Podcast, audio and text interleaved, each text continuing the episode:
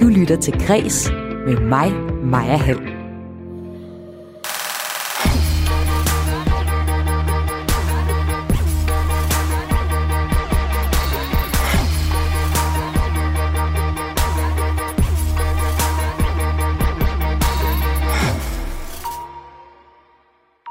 Det er over 40 år siden den danske forfatter Tove Ditlevsen døde, men det er nu, at den markante og folkekære forfatter går verden rundt, blandt andet USA jubler. For en stund så glemmer vi her på Kreds Corona og ser på den litterære pandemi, Tove-feberen. Du kan også høre, at Druk er nomineret til en Oscar, og at der nu er økonomisk hjælp til festivalerne. Jeg hedder Maja Hall. Velkommen til.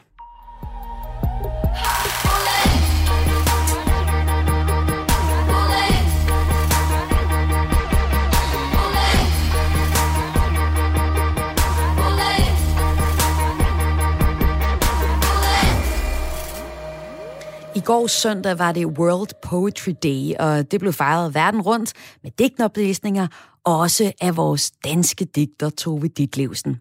Men hun er ikke længere kun vores. Udlandet har fået øjnene op for hende. Det er sådan, at hver mandag her på Kreds, der stiller jeg skarp på en historie eller person, der er særlig interessant og giver plads til, at vi fordyber os i historien. Og i dag, der skal vi se nærmere på Tove Ditlevsens rejse ud over de danske grænser. En dag i 2018 begynder der til det danske forlag Gyldendal at tække beskeder ind fra britiske forlag, der i grunden synes, at øh, hende der, Tove Ditlevsen, hun er da meget interessant.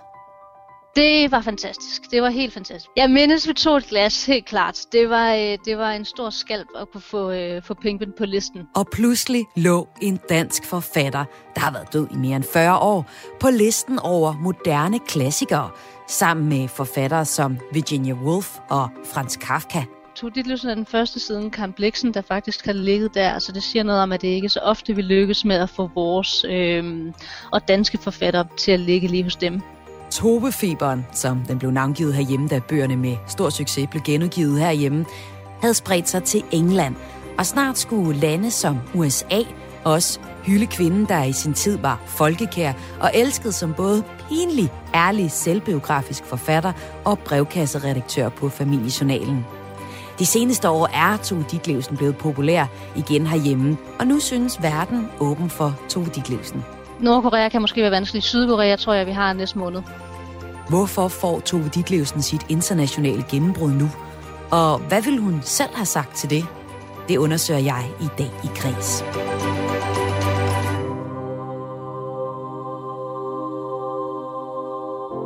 Ja, og det gør jeg øh, sammen med forfatter Dy Plambæk, der har skrevet forordet til et af Ditlevsens hovedværker. Det hedder Gift, og er en bog, der vagte noget af et ramaskrig, da den udkom i 1971. Og det var så også det, der medvirkede til den salgssucces, den fik. Erindringsbogen handler om forfatterens fire ægteskaber, ja, fire styksene. Øh, det udleverer sin, sin mænd, og, øh, og det var også derfor, der kom et rammeskrig i pressen. Altså, hun skrev så øh, præcist og ærligt om de her ægteskaber. Øhm, I titlen, der er der sådan en dobbelthed. Udover ægteskabsbetydningen af ordet gift, så handler bogen også om giften i den sprøjte, som hovedpersonen bliver så forfærdelig afhængig af. Opst hovedpersonen, det er også Tove Ditlevsen. Både øh, når hun beskriver sin afhængighed af sprøjten, sin, øh, sit svigt af, af børnene på grund af den her afhængighed, men så skriver hun også øh, om hendes største kærlighed gennem livet, at det altså ikke var nogen af de her mænd, men det var kærligheden til skriften og det at skrive. Dyb Lambæk, du er forfatter senest til bogen min, Til min søster, og så har du skrevet forordet til genudgivelsen af Tove Ditlevsens bog gift, der nu blandt andet kommer til USA. Men øh, lad os lige høre dig først. Øh, de, hvornår stødte du egentlig første gang selv på Tove Ditlevsen? Jamen det gjorde jeg jo allerede altså i, i folkeskolen. Altså læste jeg øh, nogle digte af hende, kan jeg huske, da jeg sådan gik i 7. eller 8. klasse. Men jeg blev rigtig grebet af hende, da jeg blev øh, nonfimeret, eller altså jeg blev ikke konfirmeret, men til gengæld så holdt jeg en stor 15 års fødselsdag. Og til den 15 års fødselsdag, der fik jeg Tove Ditlevsens samlede digte af en af min mors veninder. Og øhm, så gik jeg i gang med at, at, at læse den, og så blev jeg ligesom, der, der, der var ligesom sådan en Tove-år, der sådan startede for mig. Og, og der ligesom gav sig i gang med sådan at, øhm, ja, at flyde. Og øhm, det er nogle digte, som jeg sådan på mange måder er vendt tilbage til, altså ret mange gange også i mit voksne liv, og som jo har sådan en, øh, i hvert fald de første digtsamlinger, sådan en sær naivitet over sig, men alligevel også sådan en meget fin øh, livskloghed, hvis man kan sige det. Øh, og jeg tror, at at da jeg selv sådan så småt begyndte at skrive digte, også som teenager, så plagierede jeg, forsøgte jeg jo at plagiere øh, Tove Ditlevsen, tror jeg. Så, så hun kom ligesom ind til mig i, øh, ja, i teenageårene. Så Tove Ditlevsen har faktisk betydet en del for, at du nu er forfatter? Øhm, ja, altså, og der har også været en, en del år, hvor jeg slet ikke har læst øh, Tove Ditlevsen. Altså sådan, så, så var det ligesom noget, jeg læste meget der, da jeg var teenager, også da jeg gik i gymnasiet. Øhm, og så har der været en lang årrække, hvor jeg faktisk slet ikke har læst Tove Ditlevsen, og så er jeg sådan vendt tilbage til hende og, og har tænkt, øh, shit, hvor er det godt. Og jeg synes faktisk, at Tove Ditlevsen, hun er en af de forfattere, hvor man klart kan anbefale. Der er tit nogen, der spørger mig, hvad skal jeg starte med at læse af Tove Ditlevsen? Og tit så, så foreslår jeg faktisk, at man starter bagfra. Øh, fordi jeg faktisk synes, at nogle af hendes allerstærkeste værker, det er også nogle af de seneste, altså blandt andet Gift, hendes øh, sidste erindringsbog, øhm, som jo udkom øh, der i 70'erne, og, øhm, og som jeg synes er, er helt øh, øh, fantastisk. Øh, ligesom hendes seneste roman, Vilhelms Værelse, synes jeg også er en af hendes bedste. Så tit så anbefaler jeg faktisk folk at starte bagfra. Og... Men der er stadig også noget ganske særligt med de her helt unge digte fra 1939, ikke i pigesind, som, som også står meget stærkt, synes jeg. Og det er jo for eksempel Gift, og så er det også Barndom og Ungdom, som er den trilogi, som øh, ja. nu bliver udgivet som et samlet værk øh, til USA med titlen The Copenhagen Trilogy. Og ja. det er jo derfor, vi taler om Tove i dag. Det er fordi, hun er nået ud over landets grænser. Før hun kom til USA, der kom hun allerførst til England, skal vi høre om lige om lidt. Hun er også øh, på vej til Azerbaijan, og Sydkorea har også øh, lyst til at læse noget Tove Ditlevsen. Men det havde Tove egentlig ikke sådan helt selv regnet med. Det øh, var sådan, hun skrev faktisk sin egen nekrolog, og øh, ja. der beskriver, det beskriver måske meget godt, hvor øh, hvordan Tove så sit eftermæle, som er blevet gjort lidt til skamme. Men skal vi ikke prøve at høre øh, den nekrolog? Jo, øhm, den, øhm, den vil jeg lige prøve at læse. Altså hun starter jo ligesom med at fortælle, at hun aldrig har været bange for døden, men det er altid ærgerligt, at man ikke får sine nekrologer at se. Så derfor så, øhm, så, øhm, så vil hun så skrive sin egen. Og så giver hun så et lidt bud på, hvordan den kunne se ud, og det lyder sådan her. I går døde forfatteren TD i sin bedste alder. Det er et navn, der i dag ikke siger ungdommen noget, men ældre københavner vil endnu kunne huske hendes sarte ånd, åndeagtige skikkelse, der var uundværligt i det tidsstrøbillede. Hvor travlt hun end havde, var der altid tid til at klappe en lille purk på hovedet, eller hjælpe en gammel mor lille med at bære hendes pakke mælker. Det var selve poesiens blå blomst, der vandrede gennem gaden og spredte solskin i sindet hos alle, der så hende. Af og til slog hun et slag ned i hvid svinestue, hvor overtjeneren Sørensen kan fortælle, at hendes yndlingsdriks, trods alle onde rygter, var tomatjuice. Tog TD noget inden sin alt for tidlige død at skrive en snes bøger, hvor det betydeligste af hendes erindringer, hvor i hun med skånselsløs ærlighed fortæller om de mænd, hun delte bord og seng med, ud af sit øsle gavmilde hjerte. Desværre forstod samtidig ikke at værdsætte denne ærlighed, der førte til, at ingen mand til sidst tog så meget som veksle et par ord med hende, på gaden af frygt for at komme med i næste bind. Hun var sammen med den endnu nulevende Claus Rifbjerg, den første, der i sine bøger nævnede personer ved deres rette navn, og i det hele taget ikke stak noget under stolen. Dødsfaldet er et stort tab for dansk litteratur, og man kan i dag undre sig over, at denne geniale kvinde aldrig fik tildelt akademiets pris eller blev medlem af den høje forsamling. TD elskede at omgås ganske almindelige mennesker, og på hospitalet var hans yndlingsbeskæftigelse at spille romme med jævne sygekassepatienter. På forespørgelse udtaler afdelingen sygeplejerske fru Esbeløv. Hun var den mest beskidende og fordringsløse patient, vi nogensinde har haft. Da vi havde skaffet hende en ny madras, gardiner i hendes yndlingsfarve og det kunst på væggene, klagede hun aldrig over noget. Jeg føler hendes bortgang som en personlig sorg. Vi spurgte også hendes sidste nu, nulevende mand, den gamle redaktør, hvad han følte i anledning af dødsfaldet. Først lød der en gurken i telefonen, så kom det med grøde stemme. Bevægelsen har overmandet mig i den grad, at jeg har svært ved at finde ord for den. Jeg vil blot i al korthed sige, at dette skæbneslag har slået mig fuldstændig ud og et ekstrablad aldrig mere vil blive, hvad det før har været.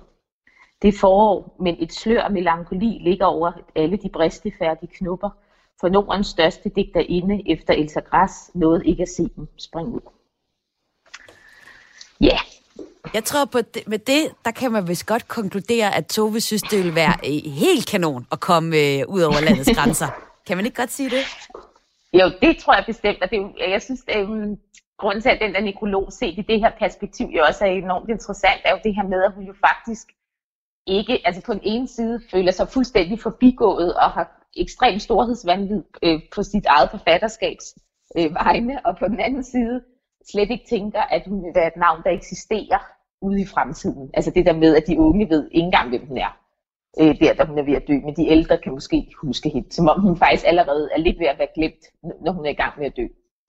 Øh, så jeg tror da bestemt, at hvis man vækkede hende øh, ned i graven i dag, og, øh, og viste hende det, der er ved at ske, så tror jeg, at hun vil blive meget, ganske overrasket, men også virkelig tilfreds. Ja. Og den næste halve time, der skal Dyb Lambæk og jeg altså se nærmere på Tove Ditlevsen og hendes rejse til USA og udlandet i det hele taget, Azerbaijan blandt andet. I øvrigt, så er det ret skørt at tænke på, at Tove Ditlevsen i en periode var gift med chefredaktøren ved Ekstrabladet, Vico, øh, Victor Andreasen på det tidspunkt, og øh, det var ham, der indførte øh, siden. Og det er bare lidt sjovt at tænke på her en uge efter, at Paul Madsen er stoppet som chefredaktør på avisen. Altså, Tove Ditlevsen, hun var, hvad skal man sige, sådan en ret folkelig forfatter, der skrev digte og dannede kendispar med sådan en chefredaktør på øh, Ekstrabladet. Du lytter til Græs med mig, Maja Hall. Og jeg taler med forfatter Dy Plambæk om Tove Ditlevsen, fordi hendes bøger nu, her mange år efter hendes død, er blevet solgt til udlandet.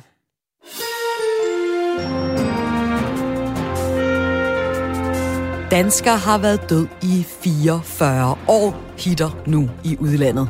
Sådan lød en af overskrifterne tilbage i januar, der gemte på nyheden om, at Tove Ditlevsens bøger nu blev solgt i USA, og endda var populær.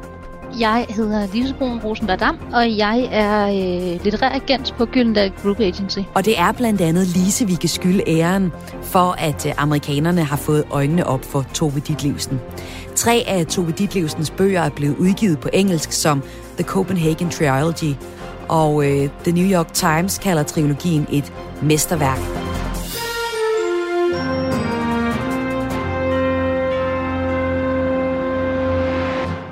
I bøgerne beskriver Tove Ditlevsen en opvækst i arbejderklassen på Vesterbro i tiden efter 1. verdenskrig, og om de første spæde forfatterdrømme. Hun fortæller om ungdommen, de kulsejlede ægteskaber, indlæggelser på psykiatrisk afdelinger og om at slå sig selv ihjel. I Storbritannien udsendte de trilogien for et par år siden og udgiver nu The Faces, der også får rosende ord. Og så var det faktisk i Storbritannien, at udlandseventyret startede for Tove Ditlevsens bøger.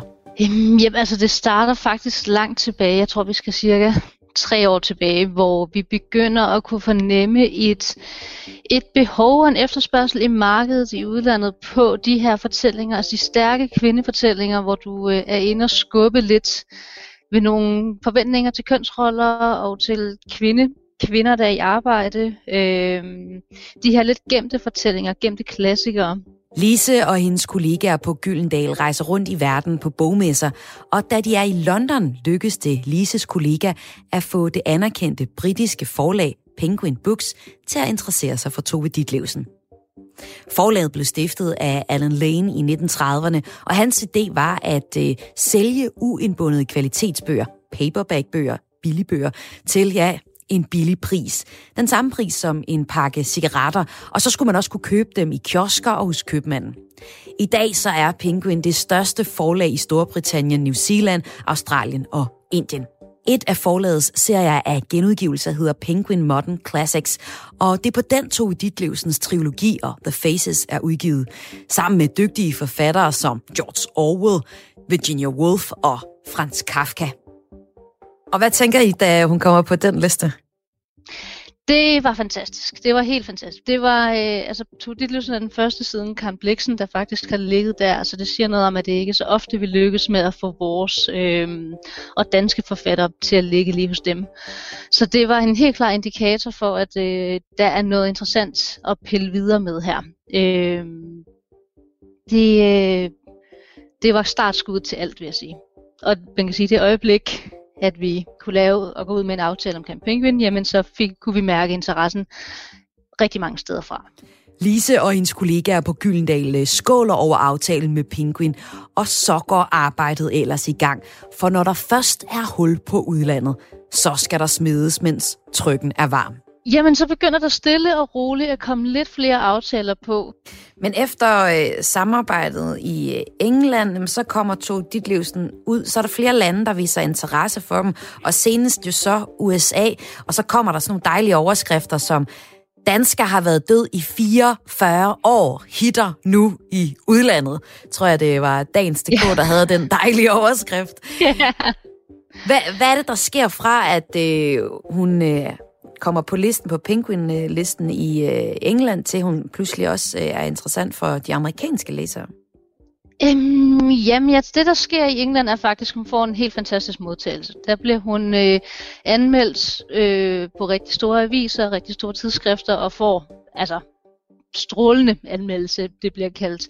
Bliver, hun bliver også nævnt som nogle af Books of the Year-listerne, og, og folk kalder det mesterværk, og, og virkelig noget, man skal læse. Øhm, og det er jo det, der ligesom bliver bemærket rundt omkring, og det betyder, at FSG i USA bliver opmærksom på hende. Øh, FSG er et stort gammelt forlag i USA, som har netop tradition for at finde lige nøjagtigt de her type bøger. Øh, de her lidt gemte klassikere, som og, og kan gen finde et nyt øh, publikum. Så for os var det jo et oplagt sted at fortsætte. Og lige for tiden, ja, der holder smarte boghandlere i USA oplæg og samtaler om vores danske Tove Ditlevsen, hendes forfatterskab og, ja, Tove Ditlevsen som person. Men det er ikke kun det engelsksprogede publikum, der får glæde af Ditlevsen. fortæller litterær agent hos Gyldendal, Lise Broen Rosenberg Dam man kan sige, at det, som har været fantastisk med den amerikanske lancering, har været, at der har vi jo nået endnu længere ud. Hun er kommet ud i alle de store aviser, alle de store tidsskrifter, og det er i den grad noget, der bliver bemærket. Øhm, så, så hun har ligesom fået stemplet af at være god kvalitet, og det, øh, det rygtes, og det rygtes helt til Azerbaijan. Og hvordan har azerbaijanerne taget... Ej, okay, jeg aner ikke, hvad det hedder. Hvordan har, folk, hvordan har befolkningen i, i Azerbaijan taget imod øh, Tove Ditlevsen? Ved vi noget om det? Altså, hun er jo ikke udkommet endnu. Vi har solgt rettighederne. Det vil sige, lige nu skal de jo igennem hele udgivelsesprocessen, hvor først bogen skal oversættes, og så skal den udkomme, den udkommer næste år, så vidt jeg kan huske. Øhm, og det er jo mange steder, det faktisk er sådan noget. Lige nu har vi jo solgt en masse rettigheder, og de første begynder at udkomme nu, hvor USA og England, Tyskland af nogle af de første. Kroatien, Holland. Ja. Er der nogle begrænsninger for, på, i hvilke lande Tove Ditlevsen ville kunne, kunne sælge? Altså, øh altså i virkeligheden ikke. Altså tidligere, hvor jeg har siddet og forsøgt at sende ud, har jeg jo af og til modtaget en respons, der hedder, at det er simpelthen for svært for os. Vi, er, øh, vi har ikke læsere, der er interesseret i den her type litteratur, eller at emnet kan være for vanskeligt for vores læsere. Men jeg vil sige, i og med, at vi har fået det her stempel, vi har fået i USA, jamen så, øh, så åbnes der i hvert fald nogle nye døre, som gør, at det er lidt nogle andre briller, man læser med i dag. Øhm, så jeg vil faktisk næsten driste mig sige, til at sige, at det, det tror jeg ikke, der er. Jeg tror, vi kan få hende ud over alt. Nordkorea? Nordkorea kan måske være vanskeligt. Sydkorea tror jeg, vi har næste måned. Sådan. Men når I, når I nu har fået nogle afvisninger tidligere, hvad har det så gået på? Altså, hvad, har, hvad, hvad siger du, at øh, argumenterne har været for, at det ikke kunne, de ikke kunne brede, udbrede hende? Jamen, det har jo været, at det er en, øh, er stemmen stærk nok. Har den været interessant for, øh, for læsere i, altså jeg har tidligere for eksempel modtaget et afslag fra Kina, fordi at det er simpelthen for vanskeligt en, en tekst for kinesiske læsere, og det er måske svært at relatere til for de kinesiske læsere. Øh, men det er som om, at den ting er ligesom ved at ændre sig. Og nu skriver Tove Ditlevsen ligesom ind i en, en længere række af forfatterskaber, der omhandler de her, altså de, som er de her europæiske kvinder, der, der skriver om de forhold, de nu engang har levet under øh, og forsøgt at agere i. Og det, øh, det er lidt en ny kontekst, vi kan tilbyde, og det åbner, åbner nye veje.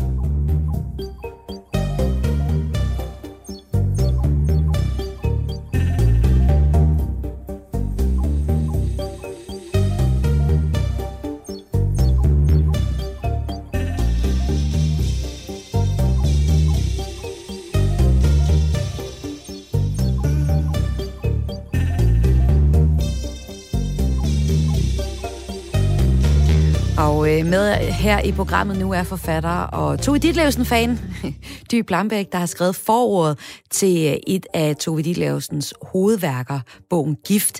Der er en af de tre bøger, der er blevet solgt i en trilogi til en lang række lande. Og øh, Dy Tove-feberen breder sig til USA, hvor bøgerne får virkelig flotte anmeldelser, og så bliver det jo så lidt interessant at se, om det kun er anmelderne, der er fan, eller om bøgerne også kan slå igennem i sådan den brede befolkning, om man vil. Ja, Jamen, jeg tror, at for, for Tove, der er, jeg tror også, at det er noget af det, der gør hendes øh, forfatterskab så aktuelt, er, at det sådan på en eller anden måde øh, rammer ned i noget meget almindeligt menneskeligt, så, så lige meget, om man øh, kan sige, altså, øh, og, altså det der med, med folket og eliten og sådan noget. Altså hvis man, hvis, jeg tror ligesom, at hun går på tværs af de der ting. Ja. Og, ja, og det gjorde hun jo også, da hun, da hun levede. Altså det der med, at hun både var brevkasseredaktør, ikke samtidig med, at hun skrev romaner og sådan. Altså hun var ligesom ikke sådan for fin øh, til noget, og det kostede hende jo også nogle ting, og det gør det jo altid. Og på den måde var hun jo også en meget moderne forfatter, og en forfatter, der jo også har øh, lagt an til en hel del ting, som vi nu tænker er ganske almindelige for forfatter. Men på det tidspunkt, hvor Tove ligesom debuterer, og særligt i 50'erne og 60'erne, øh, hvor hun jo også skriver, hvor modernisterne stormer frem, der er det ikke almindeligt, at forfatter stiller sig op i damebladet, øh, ligesom Tove Ditlevsen gør, og lader, og lader journalister komme ind og fotografere sit hjem, mens hun står og rører i en kødgryde mm. med et, øh, med et øh, forklæde på hvor det er jo fuldstændig almindeligt øh, for mig og mine forfatterkollegaer, at vi øh, giver interviews til alt for damerne og femina, og også indgår i sådan en mere, altså når ud til, til nogle andre end dem, der sådan interesserer sig for litteratur. Øhm, og der, der var Tove Ditlevsen en af dem, der ligesom, ja, altså brød med de der forskellige etiketter for os, hvordan man var forfatter. Så jeg tror mere, at hun sådan går på tværs af alle mulige forskellige typer mennesker. Og det synes jeg også, jeg oplever. Øhm, jeg har sammen med Jeanette Albæk, som øhm, er en del af Sort Samvittighed, der har lavet den forestilling, der hedder Tove, Tove, Tove, som er blevet sat op rigtig mange gange på det kongelige teater. Øh, og hun har komponeret musikken dertil, der har vi sådan et, et lille Tove-band sammen, hvor vi sådan, øh, tager rundt i landet og fortæller om Tove Ditlevsen. Og der kan man jo også opleve, at det er mange forskellige slags mennesker, der kommer til de der øh, events. Altså det er både helt unge og ældre, og mænd og kvinder, og folk, der laver alle mulige forskellige ting. Og det tror jeg er meget sådan karakteristisk for Tove, og faktisk også for hendes skrift, at den er sådan letflydende, men jo alligevel skarp øh, på en måde, så man kan få alt muligt forskelligt ud af den, afhængig af, hvem man er. Og hvis man så er en amerikaner, hvad, kan du komme med et eksempel på, øh, på noget, hvor hun rækker ud over, kan man sige, det helt nære danske, som jo, hun bruger rigtig mange danske referencer, når hun skriver, men et, et eksempel på, hvad hun kan universelt? Jamen, jeg, jamen, jeg tror, oh, undskyld, jeg tror, at, øhm, at noget af det, hun jo faktisk også stiller ind på i sin nekrolog, det er sin ærlighed.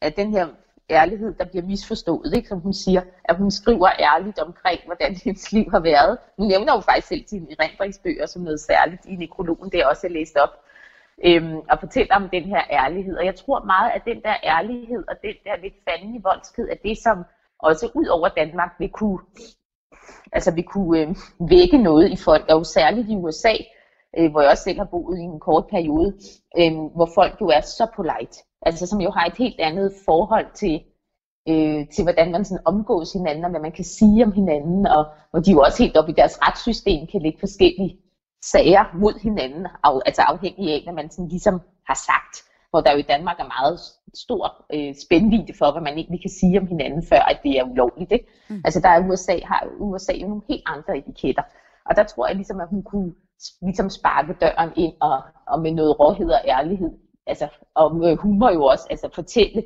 øh, på en ny måde. Ja, ellers så siger man bare, puha, kan hun lige ja. vaske sin mund med sæbe og finde sin plads?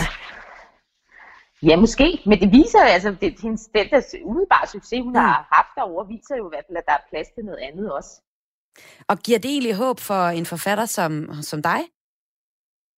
Mm, ja, altså det tror jeg, men og nogle gange er det jo også sådan helt svært at fortælle, hvad det er, der lige gør, mm. at, øh, at noget øh, bryder igennem. Ikke? Fordi man kan også sige det der med, at, at det er også en fordel for hende, at det er så særligt dansk. Det er også lidt en misforstået ting, det der med, at man tror, at hvis man vil have udgivet noget i udlandet, så skal det være sådan, øh, så skal det være sådan lidt øh, universelt, eller så skal man måske ikke helt vide, øh, hvor, hvor det foregår, eller hvad det er, hvor, hvor det faktisk lige så godt kan være altså noget, der sådan er meget forankret i det danske, der, der gør, at det, at det kommer til at sælge til udlandet. En af de bøger, jeg selv har haft er mit, fra mit eget forfatterskab, der har, øh, som har været størst succes at sælge til udlandet, det er faktisk en roman, der hedder Gudfar, som foregår på et motorcykeltræf her i Danmark, og er nogle meget specifikke øh, beskrivelser af København, der handler om rydningen og ungdomshuset og sådan nogle forskellige ting, som jo er meget dansk og meget sådan småt. Øhm, så det er ikke altid det der med, at fordi det sådan er, øh, man ikke rigtig ved, hvor det foregår, eller det kunne også foregå i, i USA eller sådan noget, at det, at det så er noget, der, der at det er det, der får det til at sælge i udlandet. Det kan sagtens være noget helt andet.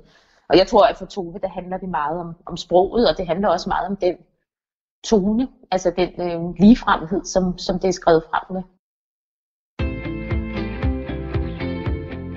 Du lytter til Græs med mig, Maja Hall. Og i dag der ser jeg nærmere på forfatter Tove Ditlevsens bøger, øh, hvis bøger øh, forladet Gyldendal er lykkes med at sælge til både Storbritannien og USA, og øh, også Azerbaijan, Japan, Rumænien og flere. Men særligt interessant er det, at de, de er blevet taget ret godt imod i øh, USA og Storbritannien, hvor de har fået ret flotte anmeldelser efter genudgivelserne af erindringsbøgerne Barndom, Ungdom og Gift, der blev sendt øh, sammen, udgivet som sådan en trilogi. Vi har her i programmet indtil nu allerede slået fast, at Tove Ditlevsen absolut vil synes, at det var fedt at blive oversat og læst i udlandet. Men hvorfor bliver hun oversat netop nu, og, og hvorfor kom den der tovefeber herhjemme for en håndfuld år siden? Jamen altså, for at forstå det, så øh, lader jeg lige Dyb Lambæk holde pause, og så tager jeg lige et kig sammen med dig om, hvem Tove Ditlevsen egentlig var i sin samtid. Er jeg på Kreds i dag på Radio 4, så er det altså Tove Ditlevsen, jeg har dedikeret det meste af den her times kreds af. Altså Tove når hun ville være fyldt, fyldt øh, 100 år i december 2017, og Gyldendal udgav i den anledning bogen, der bor en ung pige mig, som ikke vil dø, med hvad de synes var de bedste af Tove Ditlevsens digte, og det var så udvalgt af Olga Ravn. Samlingen, det blev en øh, bestseller, kalder de den. Det er per januar 2021, så der er udkommet i øh, 11 oplag. Og selvom hun begyndte at skrive digte som 12-årig og havde fra start af meget store ambitioner, så anede Tove Ditlevsen jo ikke dengang, at hendes bøger kunne vække begejstring. Også mange år efter, at hun tog sit eget liv som 58-årig. Her er lige et sjovt klip fra 1974. Hvad, hvad øh, tror du egentlig har fået dig til at begynde at skrive? Fordi dit miljø var jo altså blottet for det, noget. Det, jeg skrev meget, meget tydeligt det, øh, jamen, der, der, der var ikke andet, jeg kunne holde ud. Jeg kunne ikke holde ud og lege og alt det der med de modbydelige dukker og sådan noget. Det, det var bare noget, jeg lød som om, og på, på den måde bliver livet jo lidt et helvede for et menneske, og jeg ville... Jeg havde ikke mod til at vise, at jeg var anderledes end de andre, men i al hemmelighed elskede jeg jo salmevers og sådan noget, og, og kiggede i Socialdemokraten, hvor der en gang imellem stod et digt dengang. Og det var den eneste avis, vi havde derhjemme. Men det var... Og så havde jeg en poesibog, og den har jeg jo ikke nu, hvor jeg og det kan jeg desværre ikke lige høre mere, men øh, det her det var noget af et interview med Tove Ditlevsen selv fra 1974. Og hun hed Tove Irma Margit Ditlevsen og voksede op på Vesterbro i København i et ret fattigt arbejderhjem, hvor manden gik på arbejde, og kvinden blev derhjemme. Og forældrene, som hun voksede op øh, hos, de fik ret stor betydning for hendes forfatterskab, men øh, ikke som sådan nogle søde forældre, men sådan repræsentanter for svigt og manglende omsorg. Og øh, barndommens smerte, som det var for hende, kom til at præge Tove Ditlevsen resten af livet i form af angst og ret selvdestruktiv adfærd i form af et øh, misbrug, altså stofmisbrug, men også et ah, rimelig tungt alkoholmisbrug. Tove Ditlevsen debuterede i øh, den danske litterære tidsskrift Vild Vede i øh, 1937 og giftede sig så med bladets redaktør Viggo F. Møller. Så kom digtsamlingen, debutdigtsamlingen Pigesind. Den vagte ret meget opsøgt sigt og fik succes. Den var skrevet med sådan nogle meget smukke digte om kvindelivets foranderlighed og ensomhed og igen angst. Prægede også digtene her i øh, debutdigtsamlingen. Men øh, selvom at øh, den fik succes og masser af opmærksomhed, så knagede privatlivet, og sådan blev det faktisk for hele dit liv. Altså, hun havde succes som forfatter, men det rute personligt. Fire ægteskaber gav hende ikke særlig meget kærlighed. Til gengæld så gav de så en masse stof til bøger. Og øh, i 1945, der blev Ditlevsen for eksempel gift med lægen Karl Ryberg, som gav hende sprøjter mod angst, og det blev sådan medvirkende årsag til, at hun blev narkoman, noget hun skrev om i bogen Gift. Der var en digtsamling, hvor hun ikke fik øh, så meget succes. Det var digtsamlingen Blinkende Lygter. Det var faktisk første gang, hun fik blandet anmeldelser. Til gengæld så har øh, den bog været genstand for en fin og ret sjov scene i Anders Thomas Jensens film af samme navn, hvor øh, digtene rører de ret, jeg kan kalde dem, blødkogte forbrydere.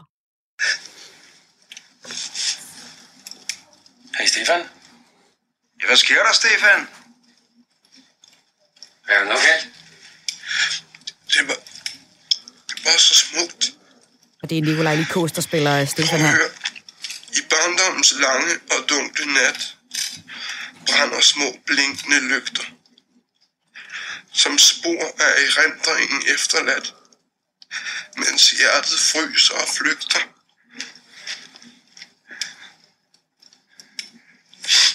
Der, der er mere.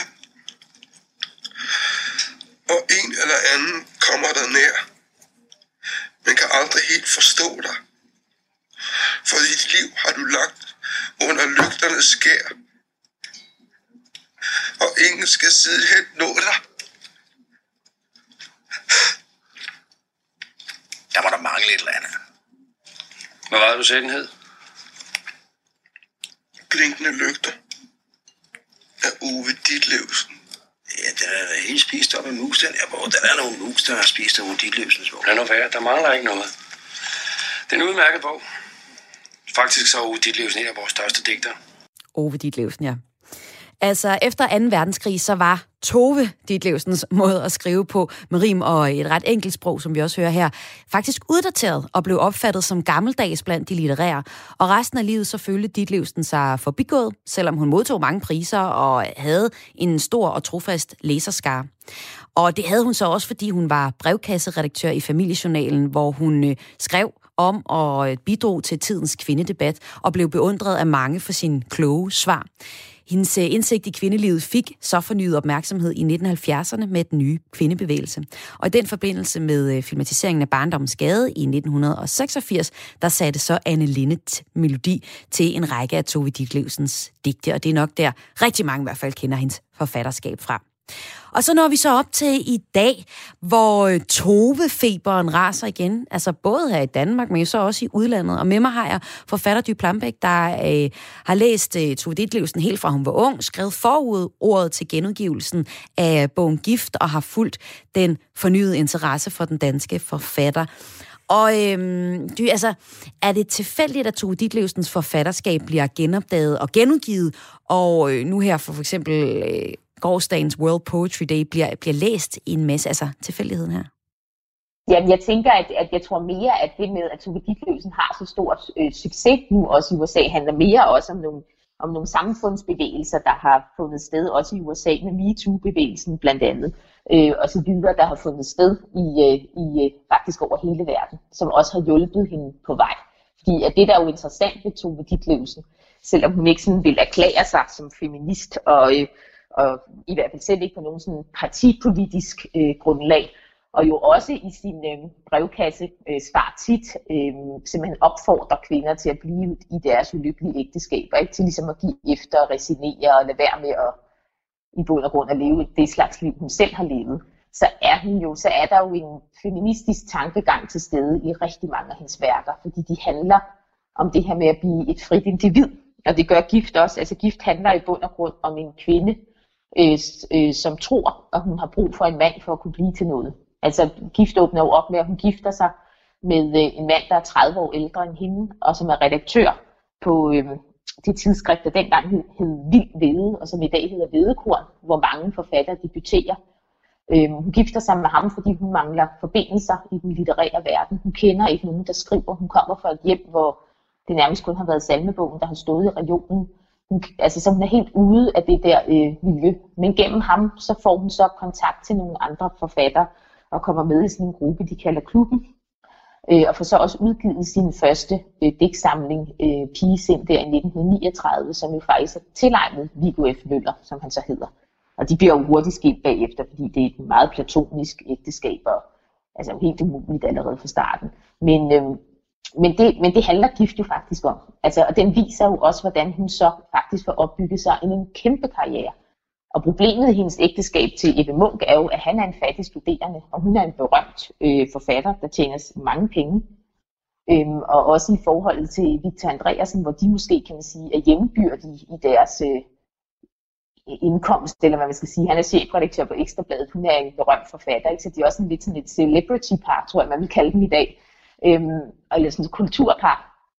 Øhm, og, det, og det, ja, så bare for at sige, at det er jo faktisk det, som gift handler om. Altså hun finder ud af, at at hun har ikke brug for en mand. Altså hun siger også selv et sted gift. Der var ikke nogen, der havde fortalt mig, at jeg ikke behøvede at gifte mig med en mand for at, for, altså, for ligesom at komme frem i verden. Men jeg vidste ikke, at en pige kunne blive til noget i sig selv. Og det er jo så faktisk det, som gift handler om. Så der er jo sådan en feministisk undertone i hendes forfatterskab, som jeg også tror vækker rigtig stor genklang i verden nu, efter de samfundsbevægelser, der har fundet sted.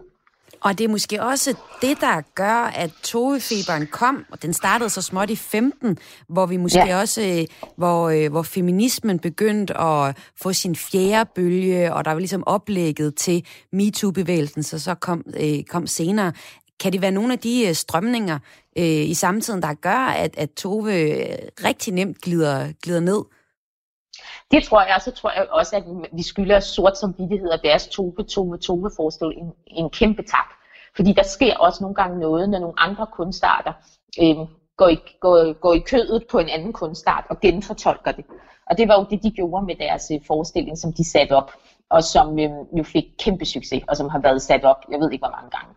Og sikkert også, altså hvis man satte den op i dag, ville blive udsolgt på 0,5. Øh, og, de, altså, og de lavede jo en forestilling, hvor de sådan, øh, fortolkede en del af hendes tekster, og satte musik til dem, og også sang nogle af teksterne. Og det tror jeg har gjort, at folk, øh, at feberen også lidt startede der, og folk gik ind og så den der forestilling, og fik lyst til at læse det Tove igen, og så begyndte det også lidt at rulle. Og det er jo noget fantastisk, der sådan kan ske, når man ligesom kigger ned i en skuffe og tager noget gammelt frem og forsøger at gøre det nyt, og det så lykkedes, fordi sådan nogle projekter kan også tit mislykkes. Men her var faktisk et eksempel på, at det lykkedes. Øhm, så jeg tror faktisk, at det er en kombination af flere forskellige ting. Men Tove Ditlevsen vil jo aldrig kalde sig selv for feminist. Nej, det vil hun aldrig kalde sig selv. Og det, altså, altså, og det, det, er jo også, det er jo også fint. Altså, det behøver man jo heller ikke. Nej, men hun bliver alligevel en feministisk stemme, og man kan ikke lade være med at stå og tænke, når hun skrev sin uh, nekrolog, at hun lige skulle have sagt, PS, jeg vil ikke være uh, frontfigur uh, i uh, en moderne feministisk kamp. Fordi det er hun på en eller anden måde lidt blevet. Er det ikke det, jeg hørte dig sige? Nej, jeg ved ikke, om hun er blevet frontfigur, men det, jeg siger bare, at jeg tror, at der er mange, der også godt kan se, altså at, det, øh, at det også findes i hendes værker. Fordi hvis man læser alle hendes brevkassesvar, så vil man tænke, hold da op, hvor er hun øh, reaktionær. Altså, ja. Det handler virkelig bare om at tilgive mændene nærmest alt, og så blive derhjemme, og, og det er simpelthen ikke noget som helst værd. Altså sådan, så, så, så hun har jo mange forskellige sider i sig, og jeg tror faktisk, det er noget af det, der også bliver ved med at gøre Tove dit liv sådan interessant. Tove har jo skrevet en roman, der hedder Ansigterne, og det synes jeg er meget øh, sigende for hende og hendes forfatterskab, fordi hun selv har så mange ansigter. Lige så snart man tror, man har hende og tænker, at hun er da feminist, så kommer der en eller anden super reaktionær kommentar, hvor man tænker, gud, det står der slet ikke sammen med det andet, eller altså, så på den måde, så, er, så, er der, så har hun simpelthen så mange ansigter og leger også med rigtig mange forskellige identiteter, og det tror jeg også har inspireret forfatter senere hen til ligesom sådan at ja, at lege med forskellige identiteter og selvopfattelser og sådan nogle ting. Øhm, så man kan men jeg, sige... synes, at, jeg synes, at blandt andet Gift, at der ligesom er sådan en genklang tilbage til Virginia Woolfs feministiske bog, jo eget værelse fra 1928, mm. hvor Virginia Woolf jo skriver øh, den her sådan lidt øh, manifestagtige eller essay, der handler om, at en kvinde for at, for at være forfatter skal have sit eget værelse og på det tidspunkt 500 pund om året, ikke? eller nogle penge om året. Og der siger Tove Ditlevsen noget lignende et brev til sin veninde Esther Nagel, hvor hun siger noget i retning af, at i virkeligheden så burde kvindelige forfatter jo slet ikke formere sig, medmindre de er gift med en millionær, eller også skulle de være sådan indrettet, at de først kunne få børn, når de er fyldt 50. Mm. Og det er jo lidt det samme med sådan, og, ja, altså, så man kan jo heller ikke sige, at hun ikke er optaget af kvinders vilkår, og, og, og, og livet som forfatter i forhold til det her med at kombinere karriere og kønsroller osv. Så, så jeg tror, at hjertet, af eget hjerte, tror jeg, hun har været feminist, selvom hun sikkert heller ikke vil indrømme det over for sig selv. Så... Men jeg synes heller ikke, det er så vigtigt, det der med etiketterne. Der er også tit nogen, der spørger mig, er du feminist? Altså, hvor jeg tænker, ja, men altså, det er ikke så, altså, det er ikke så vigtigt for mig sådan at, øhm, at få de der etiketter på mig. Selvfølgelig er jeg feminist, altså jeg går ind for lige rettigheder for alle, eller sådan, men min egen bog til min søster blev også udråbt som en kæmpe nyt feministisk værk. Mm. Og sådan har jeg ikke tænkt den, da jeg skrev den. Altså det kan jeg godt se, den er. Altså sådan, men, men det, ikke, det har ikke været sådan et partipolitisk program for mig at skrive en feministisk roman, der handler om to øh, søstre, der giver nogle nye billeder af, hvordan man kan være kvinde i verden. Eller sådan. Jeg tror, jeg tænker først og fremmest i mennesker, når jeg skriver, og jeg tror måske, at dit liv har gjort det samme. Men hvorfor ikke bare hoppe med på den bølge, så, når, når folk ser dit øh, værk til min søster som et feministisk værk? Hvorfor ikke bare sige, lige præcis, det var lige det, jeg tænkte? Jo, men altså, det, det gør jeg da. Eller så kan jeg sige, det gør jeg da også. Men jo, jo, men det er jo ikke fordi, jeg siger, at jeg ikke er det. Mm. Men jeg siger bare, at uh, spørgsmålet er, hvad der, hvad der kommer først mm. nogle gange. Ikke? Altså sådan, hvor jeg tænker, at, uh, at det, det, det verden handler det om to kvinder, øh, der lever på den måde, de gør, og sætter fokus på fødsler og på vildskaben og på, hvordan man i århundreder ligesom har socialt og kulturelt har tvunget kvinder til at være noget andet, end det de er, ikke? og hvad det ligesom kan gøre for ens egen selvopfattelse og liv osv. Så, videre. så selvfølgelig er det, en, er det en feministisk roman, men spørgsmålet er, øhm, altså spørgsmålet er, om det, om det er det, der er udgangspunktet, eller om udgangspunktet ikke er, er en menneske, altså en beskrivelse af nogle menneskeskæbner. Altså, jeg har aldrig gået så meget op i. Jeg har både skrevet om kvinder og mænd. Altså, i de to foregående romaner, før til min søster, der var det, der havde jeg mandlige hovedkarakterer, både i Gudfar og i Michael. Og først og fremmest, så der er jo nogen, der har spurgt mig, hvordan kan du skrive om, om ældre mænd, når du selv er en ung kvinde og sådan noget. Det er jo også en debat, der lige foregår, men øh, gerne lidt omvendt. Men, men der, der, der tænker jeg, sådan, for mig, der handler det faktisk først og fremmest om mennesker, og ikke så meget om køn. Men det er jo den måde, det så, når et værk kommer ud, så bliver det fortolket af samtiden, som jo både, så Lige både præcis, sker det skal, det, det skal ja. det jo også, og det, jeg kan jo sagtens se, at min bog er feministisk, det er slet ikke det, jeg siger. Jeg tror bare måske, at Tove Ditlevsen også har sat noget andet først. Ja. En sidste ting, jeg synes, vi skal vende, for hvis man kigger ja. på, øh, på vores samtale her, så er ærligheden og den, den rå tone, det er en del, som Tove Ditlevsen har, og som du øh, fortæller nok kan appellere til et bredt publikum, ligegyldigt om hun skriver om København eller ej.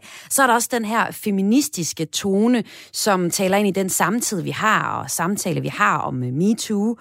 Og så er der så også det autofiktionelle. Ja. Øh, ja som Tove i den grad bruger, og man kan ja. ikke sige, at hun har været forud for sin tid, for der er jo mange, der har skrevet med udgang, udgangspunkt i ja, sig selv, men hun gør det jo ekstremt tydeligt, ligesom vi ser flere og flere forfattere øh, øh, gør. Karl Knavsgaard har vi altid lyst til at nævne min kamp, men I er jo i virkeligheden ja. rigtig mange, der skriver øh, og bruger jer selv. Øh, Leonora Christine Skov er også et andet eksempel på en, der fortæller ja. sin egen øh, historie om at springe ud som øh, homoseksuel, og hvad det betød i øh, familien. Ja. Hvad, er det, hvad er det, der er med det her autofiktionelle? Altså, vi snakker nogle gange om det her i kreds, og vender tilbage til, der kan ikke helt blive klogere på, hvorfor det hitter så voldsomt lige nu. Det her til sidst, Dy Plambæk, hvad, hvad tror du er grunden? Jamen, jeg tror altså, at noget af grunden er, som du jo også selv er inde på, at det, autofiktion har jo altid eksisteret. Vi er bare begyndt at pege på, hvad det er. Faktisk lidt ligesom øh, øh, øh, man, altså, som man overhovedet ikke kan sammenligne, med psykiske diagnoser. Ikke? Altså i 1800-tallet, der skrev forfatter også fuldstændig på deres eget liv, og en forfatter som I.P. Jacobsen, som jo er en kæmpe stor dansk forfatter, der levede fra 1847 til 1885, øh, skrev jo også flere af sine værker, altså ud for sit eget liv, og helt øh, autobiografisk, som man vil kalde det i dag. Man kaldte det bare ikke det dengang. Altså ligesom man, at man ikke havde nogen betegnelse for skizofreni, for eksempel på det tidspunkt i 1800-tallet. Så jeg tror også, at det handler lidt om, at vi nu adresserer mere, øh, hvad det er, der sker i litteraturen, og peger det ud. Fordi jeg tror egentlig altid, at det har været der, øh, hvis jeg skal være helt ærlig. Jeg tror bare, at man ligesom sådan har skilt mere øh, forfatteren fra, øh, fra teksten faktisk også, og det, og det er blevet mere øh, øh, rodet sammen nu. Og det, det, det er også helt i orden. Og det er sikkert også en bevægelse af i forhold til sociale medier og de der mange øh, realities-program, der jo også ligesom er kommet øh, igennem øh, de sidste sådan, 20 år. Ikke? Altså sådan, hvor det jo også er stort og vokset frem. Altså det der med at, at deltage i forskellige øh, øh, programmer. Ikke? Øhm, øh, så jeg tror, ja, så jeg ved ikke rigtigt, om det er noget, der hitter lige nu. Altså sådan, eller om det ikke er mere af noget, der altid har været der, og som vi bare har fået øje på, og nu begynder at beskrive. Altså det, det tror jeg mere. Men det er jo så i hvert fald også noget, som Tove Ditlevsen bruger, og nok ja. noget, der i hvert fald taler ind i den trend, vi taler om lige nu. Så på den måde, ja. så, så, så rammer hun lige i tidsånden med det her mange år fuldstændig, efter. Fuldstændig, og der er jo så meget at lære af hende, hvad det angår. Ikke? Altså sådan, og det er jo også altså en af mine yndlingsscener, men som er for langt til at blive læst op i det her program, men stammer også fra gift, hvor hun, øh, hvor hun øh, ligesom øh, først sidder og siger til sin veninde Lisa, når hun skriver, så tager hun ikke hensyn til nogen, og så siger Lisa, nej, det skal du heller ikke, du bliver nødt til ligesom at, at være kynisk og bare skrive, ikke? Altså hun mener, hun tager ikke hensyn til, hvem hun skriver op, og heller ikke sig selv og sådan noget. Og så er der så sådan en scene, hvor hendes mand øh, Ebbe bliver rasende, fordi at Tove Ditlevsen er i gang med at skrive Barndommens Gade, Og i Barndommens Gade, der er der en, en mand, der løser ligninger. Og så bliver Ebbe rasende og siger, at det er jo mig, det er jo mig, der, det er jo mig, der er ham der. Og hvorfor kan du ikke skrive ligesom Dickens gør, og du skriver bare virkeligheden af. Øh, og så har de et stort skænderi om det. Og så, og så går Ebbe Munk øh, øh, ud om aftenen, og så kommer han først tilbage øh, skidefuld næste formiddag, og Tove Ditlevsen har været helt øh, ude af sig selv, og så kommer to, Ebbe tilbage og siger at, øh, til Tove, jeg har været der utro øh, med en eller anden øh, pige, ung pige, han så har mødt den der nat. Og så spørger Tove Ditlevsen, jamen skal du se hende igen? Og så siger Ebbe Munk, det kommer an på så meget, hvis du lader ham der have muldvad i barndommens skade, lægge kabaler i stedet for at løse ligninger. Så skal jeg ikke se hende igen. Ellers så ved han ikke rigtigt. Mm. Og så siger Tove Ditlevsen, at jeg skal nok lade ham lægge kabaler, ikke? Altså så meget for ligesom at, og så, at være... Altså, og så læser så, vi så gift og kender historien på en eller anden måde alligevel. Ja, ja, og så senere øh, mange år, øh, 30 år efter, eller hvor lang tid yeah. senere det er, ikke? så tager vi jo så hæv yeah. og skriver det ned. Ikke? Men altså, det, det, det er jo så også altså, fedt, men også bare for at sige det der med sådan, ja, det synes jeg bare er så fint, det der med at sidde der, men jeg tager ikke hensyn til nogen, og kunsten skal være fri og sådan noget, ikke? Og så straks så ændrer man det. Ja. Og selvfølgelig... Så man altså, ikke kan slippe for en, øh, en, en ølselskab mere, ikke? Altså, så kan man ja. godt lide... Ja. De men, det er også, men det er også fedt, den der, den der magt, der er i, det der, øh, i den der diskussion, ikke? Altså sådan, ham, der føler sig truffet, ja. så trumfer han lige med at gå ud og være utro. Kunsten skal ikke vinde over, eller han skal ikke udstilles, og hans liv og sådan noget, ikke? Ja. Ja, det synes jeg bare var meget interessant. Dy Blambæk, tak fordi du var med øh, her Jamen, til at øh, tale om Tove Ditlevsen og hendes rejse ud i den store verden. Du lytter til Græs med mig, Maja Hall. Og nu har en god del af programmet i dag her på Radio 4 i Kreds handlet om Tove Ditlevsen og hendes rejse ud i den store verden, blandt andet til USA, men vi runder også lige de korte nyheder fra kulturen her til den sidste del af programmet. Hvis du vil høre hele historien om Tove Ditlevsens rejse ud i verden, så kan du finde programmet her som podcast lidt senere i dag. Den vigtigste historie starter vi med. Den kører lige nu på, på min TV2 News-skærm, og den kører i øh, nyhederne også her på Radio 4. Jamen det er, der er økonomisk hjælp til festivalerne. Huha! Det synes jeg på den ene side er rigtig godt, fordi så øh, hjælper vi festivalerne. På den anden side, så tænker jeg, åh oh, nej, er der så vildt mange, der bare tænker, så aflyser vi, fordi nu får vi økonomisk hjælp. Nå, der er i hvert fald her til formiddag indgået en politisk aftale om økonomisk hjælp til sommerens festivaler, hvis de bliver aflyst som følge af forsamlingsforbuddet. Og aftalen skal ifølge kulturminister Joy Mogensen sikre, at afgørende arrangørerne kan begynde at planlægge sommerens festivaler. Jamen, aftalen her er en ordning, der giver vidshed for alle arrangører, så de kan gå videre med at planlægge, så, de, sådan så underleverandørerne også kan få kontrakter i bogen, og vi alle sammen kan se frem til, at vi får de sundhedsmæssige restriktioner, og så forhåbentlig også har nogle begivenheder, der kan lade sig gøre til sommer. Og den aftale bliver glædeligt modtaget af Roskilde Festival, der siger til DR, det er utrolig positivt og en kæmpe lettelse for os, at hvis vi ikke kan afholde Roskilde Festival, så kan vi få den nødvendige hjælp efter to år uden indtægter, siger sine Lod Drup, der er administrerende direktør hos Roskilde Festival. Aftalen er indgået af regeringen og dens støttepartier samt de konservative og venstre. Og så kan det være, at vi her om en fem minutters tid i nyhederne måske har nyt om det. Det er spændende at se, om der er nogle festivaler, der så, ja, dropper planerne om sommerens festivaler, eller hvad der sker. En anden historie, historie fra i dag, eller i nat kan man sige, fordi i nat dansk tid, der blev musikbranchens mest prestigefyldte pris, Grammy, uddelt for 63. 20. gang. Men tiden op til Grammy-uddelingerne har ikke været en dans på roser. De seneste år er kritikken faktisk havlet ned over Grammy. Det er, der er blevet beskyldt for at være racistisk, og til tider også kvindefjendsk, når særligt sorte og kvindelige kunstnere er blevet overset ved de store priser. I år så kulminerede det så. Det var da sangeren fra The Weeknd, eller ham, der står bag The Weeknd, som har sat sig på stort set alle kommercielle rekorder med albummet After Hours, ikke blev nomineret til en eneste pris. Og øh, Kanye West, han lagde en video op af sig selv, hvor han øh, pissede på en af sine guldtrofæer, for så ligesom at på den måde udtrykke sine tanker om øh, awardshowet. Det har haft konsekvenser, det forklarede øh, USA-korrespondent Anne Allinge i morges i Radio 4 Morgen. Der var der simpelthen direkte snak om, hvorvidt Grammy Awards overhovedet kunne overleve som, som en, en, et prisuddelingsshow. Altså hvis man simpelthen ikke har opbakningen for musikerne, hvis, hvis musikere både ja, direkte, undskyld, men få pisser på, på priserne, eller som The Weeknd altså siger, at de simpelthen ikke vil nomineres længere, hvad er sådan et her show så overhovedet værd? Men noget tyder på, at folkene bag Grammy-nomineringerne har lyttet til kunstnernes kritik, fordi der var faktisk mange anderledes ting ved aftenens øh, musikuddeling. Der var virkelig, øh, virkelig, virkelig nye toner, øh, kan man vist roligt sige, i, øh, i Grammy Awards'ene her til, til aften i USA. Der var i den grad blevet, blevet lyttet til kritikken, i hvert fald skiftet, skiftet kurs. Altså det kan jo næsten ikke være mere symbolsk, end at Her, hun vinder altså med det her nummer, I Can't Breathe. Og denne her ja, trend, den fortsatte altså gennem hele øh, gennem hele showet. Trevor Noah, øh, komikeren, som øh, han var vært, han er, han er sort oprindeligt fra, fra Sydafrika. Beyoncé, hun, øh, hun vandt også priser og blev på den måde den mest vindende kvindelige artist i Grammys historie. Øhm, og hvad hedder det? Og så, så var der flere andre sorte kvinder, som vandt, og i det hele taget var kvinder altså virkelig på, øh, på dagsordenen. Og det var, som sagt, det her Beyoncé, der øh, har vundet 28 Grammy'er i sin karriere, og dermed er den mest vindende kvindelige artist, og også den mest vindende sanger på tværs af køn i hele Grammy-historien. Og så var der faktisk også på en måde en Grammy til en dansker.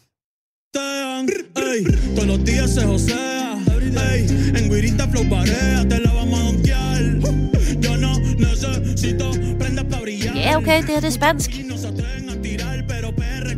Og det er en amerikansk artist.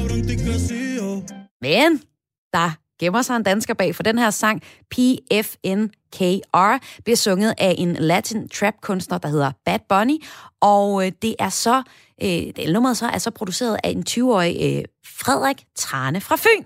Og Frederik øh, har produceret beats under navnet The Sky Beats, og han er altså, har altså produceret sangen, der er på Bad Bunnies album DL. Fantastisk navn til et album. Men om ikke andet, albummet vandt prisen for Best Latin Pop eller Urban Album. Og øh, fordi alle involverede producerer får prisen, så kan Frederik altså nu kalde sig Grammy-vindende producer. Tillykke med det. Og øh, han er fra Fyn, og vi bliver lidt i det fynske her til sidst, fordi Danmarks ældste bordel lukker og slukker, og det lå på Fyn. Men nu er lejekontrakten udløbet, og efter 46 år slukkes den røde lampe. Og det er lidt trist, fortæller bordelmålter Silje til avisen Fyns Stiftsidende. Silje har de seneste seks år drevet bordellet, og hun er uddannet seksolog og arbejder desuden med øh, fødevarekontrol ved siden af sit job som glædespige. Men det er altså slut nu. Den aller sidste lille nyhed, man næsten lige skal nævne, de kan garanteret også høre mere om den i nyhederne lige her om lidt, ikke? Fordi nu er ventetiden over. Druk er blevet nomineret til en Oscar.